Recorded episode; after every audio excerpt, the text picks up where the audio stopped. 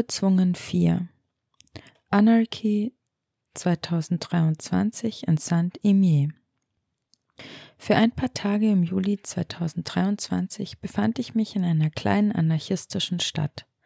Saint-Imier im Schweizer Jura wurde von bis zu 4000 Anarchistinnen besucht, die das 150-jährige Jubiläum der Gründung der antiautoritären Internationale 1872 feierten.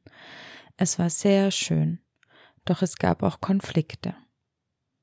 Ich war auf dem Weg zum SAF, dem leerstehenden Altenheim in Saint-Imier, in dem fast eine Woche lang viele Workshops stattfanden.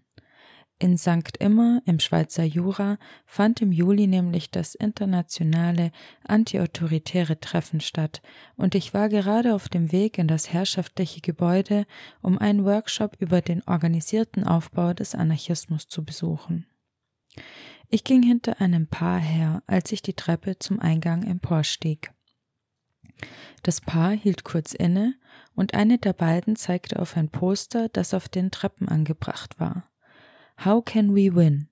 Und die Zimmernummer stand darauf. Ich nickte. Auch ich fragte mich, wie wir gewinnen können. Also disponierte ich kurzerhand um und nahm an dem Workshop teil. Wir sprachen über Strategien, um diese und die vielen Welten dieser Erde zu gewinnen. Zwei der Strategien waren einerseits das offene Sprechen darüber, dass man selbst Anarchistin ist und über die anarchistische Idee am Arbeitsplatz, in der Schule, egal wo, andererseits schöne Beziehungen untereinander zu gestalten, Freude und Freundschaft zu pflegen. Offen darüber zu sprechen, dass ich Anarchistin bin, beschäftigt mich schon länger.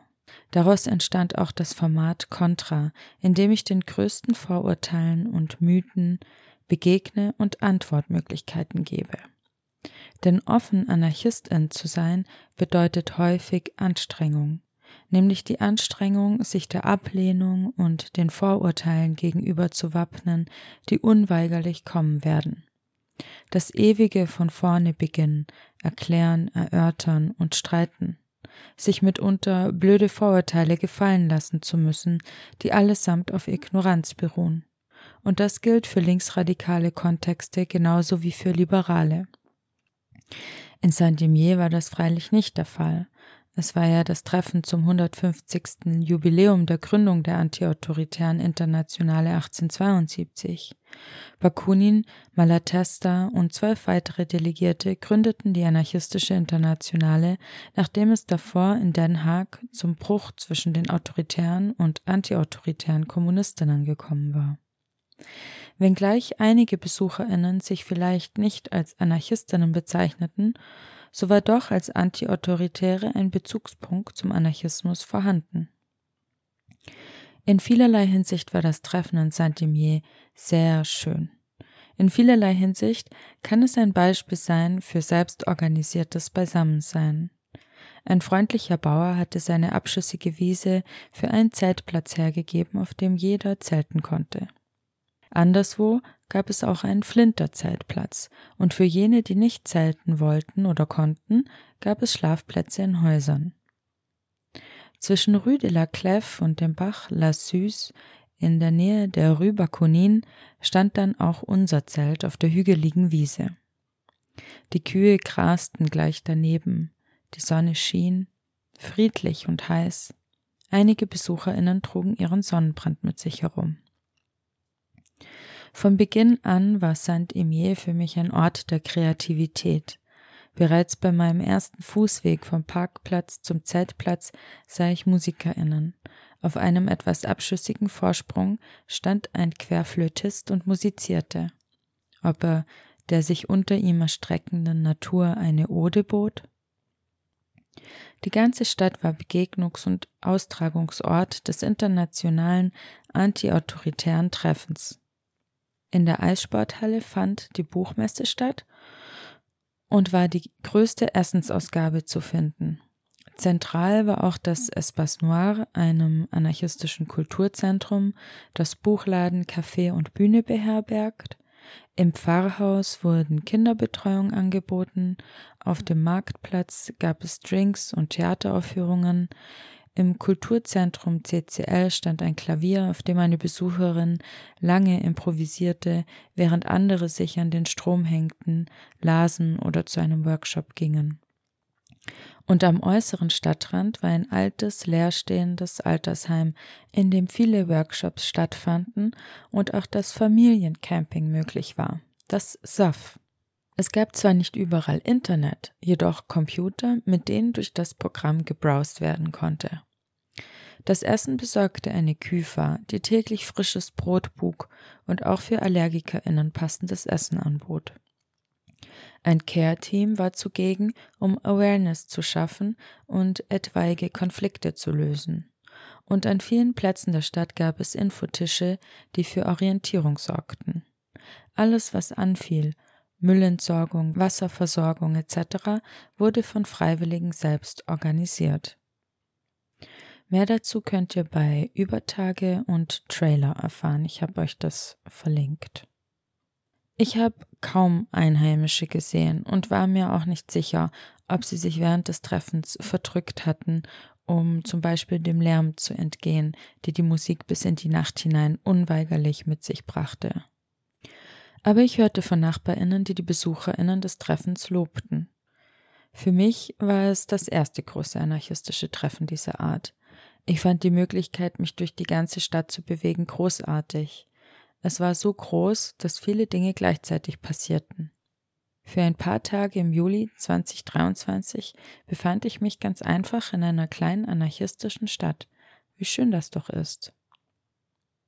Mitunter war ich aber auch überfordert von diesem riesigen Punk-Festival und Szenetreff. Trotzdem, danke an die OrganisatorInnen und vielen Freiwilligen, die Anarchy 2023 ermöglicht haben. Es gab auch verschiedene Konflikte auf dem Festival. Bei so vielen verschiedenen Menschen mit unterschiedlichen Ansichten auch keine Überraschung. Teilweise aber doch etwas verwunderlich. So sahen Menschen es als notwendig an, die Bahngleise, die durch den Ort gehen, an Stellen zu überqueren, an denen das nicht vorgesehen war, und waren dabei nicht mehr in der Lage, den nahenden Zug zu sehen und vorbeifahren zu lassen, was möglich gewesen wäre, lösten so zwei Notbremsungen aus, zwei, weshalb die Bahn einen Schienenersatzverkehr für die Zeit des Festivals einrichtete, um die Sicherheit aller Beteiligten zu wahren. Das heißt, die Kosten von 60.000 Schweizer Franken werden wohl der Orga in Rechnung gestellt. Unnötig einfach. Aber es gab auch andere Konflikte. Das Orga-Team war bereits am zweiten Tag überfordert, überarbeitet und suchte ständig nach Mithelfenden. Aus diesen Engpässen heraus streikte auch das Care-Team am letzten Tag. Weiße Menschen mit Dreadlocks wurden dazu aufgefordert, diese abzuschneiden. Auf der Buchmesse kam es zum Eklat, weil unter anderem das Buch L'Impasse Islamique mit einem islamophoben Vorwort des libertären Kapitalisten Michel Onfray aufgelegt war, die Betreuenden des Tisches das Buch nicht wegnehmen wollten, so dass KritikerInnen es verbrannten und es zur körperlichen Konfrontation kam. Und bei Diskussionen rund um den Ukraine-Krieg soll den an der Front gefallenen Genossinnen aus einer antimilitaristischen Kritik heraus abgesprochen worden sein, Anarchistinnen zu sein. Speziell die letzten Punkte sind Themen, die kontrovers und am Puls der Zeit sind und wenig überraschend auch die Teilnehmenden des Treffens in Saint-Imier beschäftigten. Allerdings allesamt Themen, deren Umgang damit gewalttätig war. Ich verstehe, dass wir alle viel Hass und Herabsetzung erlebt haben. Ich verstehe, dass diese Gewalt in uns eingeschrieben ist. Doch in den allermeisten Fällen können wir diese Schmerzen heilen. Das wiederum ist ein schmerzhafter Prozess, weder einfach noch angenehm, aber es geht. Was nicht geht, ist sich ob dieser Schmerzen und Erfahrungen wiederum mit Gewalt auf das Gegenüber zu reagieren. Als Anarchistinnen reden wir von der Möglichkeit einer harmonischen Gesellschaft und Liebe und Freiheit und im selben Augenblick üben wir diese falsche Militanz gegeneinander aus. Was wäre so schwierig daran gewesen, eine öffentliche oder semi-öffentliche Diskussion einzurichten, bei der islamophobe Literatur, transphobe Äußerungen, problematische Autoren und dergleichen besprochen werden, von mir aus täglich, um diesen Prozess der Aushändlung zu beginnen, fortzuführen, uns ehrlich und vor allem offen zu begegnen, ohne Angst, aber mit ganz viel Empathie und Mitgefühl. Oder, wenn das zu viel verlangt ist, eben zu diskutieren und Argumente statt Gewalt sprechen zu lassen. Ist das Feuer, sind die Fäuste wirklich notwendig gewesen?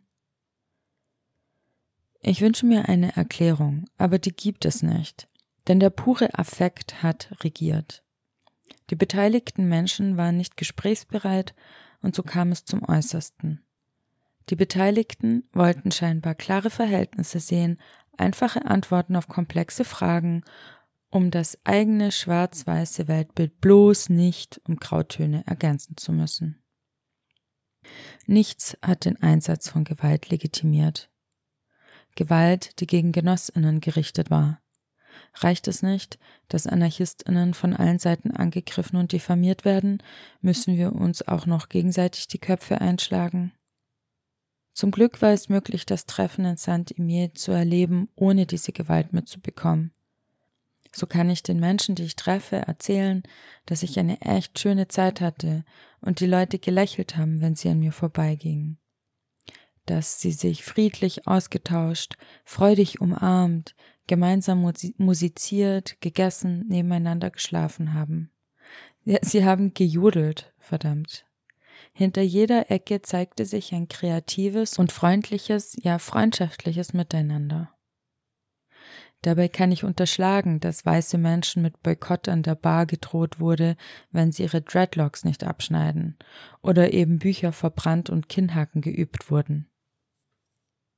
Gewalt kann legitim sein in Form von Selbstverteidigung und behutsam geplanter revolutionärer Gewalt.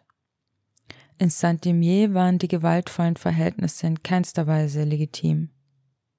Schlimmer noch, dieser gewalttätige Umgang unter Genossinnen, diese komplette Abwesenheit von Aushalten von Ambivalenzen und Gesprächsbereitschaft auf Augenhöhe hindert den notwendigen Prozess der Auseinandersetzung und verhärtet die Fronten.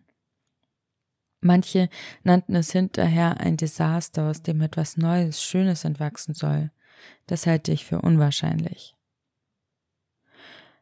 Ich bin nicht aus irgendeiner Szene. Ich bin in ganz verschiedenen Strukturen und Kontexten organisiert, die vor allem liberal sind, und habe damit in meinem Alltag wahrlich schon genug Scherereien. Ich würde wirklich gerne davon erzählen, wie schön Saint-Imier war und von der anarchistischen Bewegung schwärmen. Doch wird mir das mit solchen Geschichten schwer gemacht. Wer will sich uns denn dann noch anschließen? Und trotz all der individual-anarchistischen Ansätze auf dem Treffen, das Ziel ist immer noch, die Massen zu erreichen und zu organisieren. Macht es uns nicht schwerer, als es sowieso schon ist. Denn so gewinnen wir sicher nicht. Außerdem gibt's zwei neue Literaturfolgen, ich habe in Saint-Imier und auf dem Holzrück-Festival den Text Anarchismus und Organisation eingelesen, den Rudolf Rocker 1921 geschrieben und im Verlag Der Freie Arbeiter erschienen ist.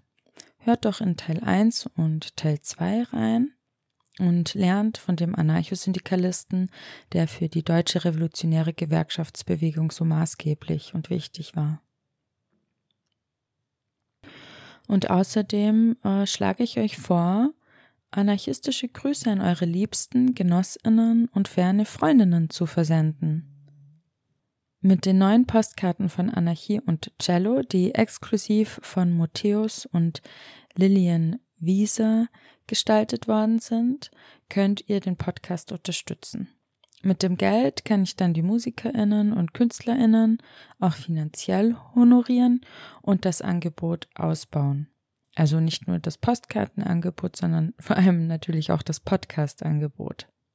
Schaut doch mal in den Coffee Shop, ob was für euch dabei ist. Und übrigens sind noch äh, andere Postkarten in the making, also stay tuned. Bis bald, habt es schön.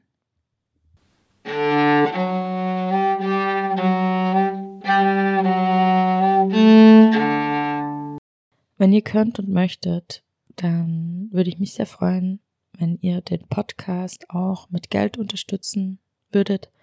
Es gibt die Möglichkeit, auf Steady Abos abzuschließen, über PayPal einmalig zu spenden oder per Kofi ein Kaffee zu spendieren. Damit würdet ihr ermöglichen, laufende Kosten zu decken und die MusikerInnen zu bezahlen. Aber wie gesagt, nach eigenem Können und Ermessen. Hab's euch in den Show, Show Notes verlinkt. Ich wünsche euch was. Macht's gut.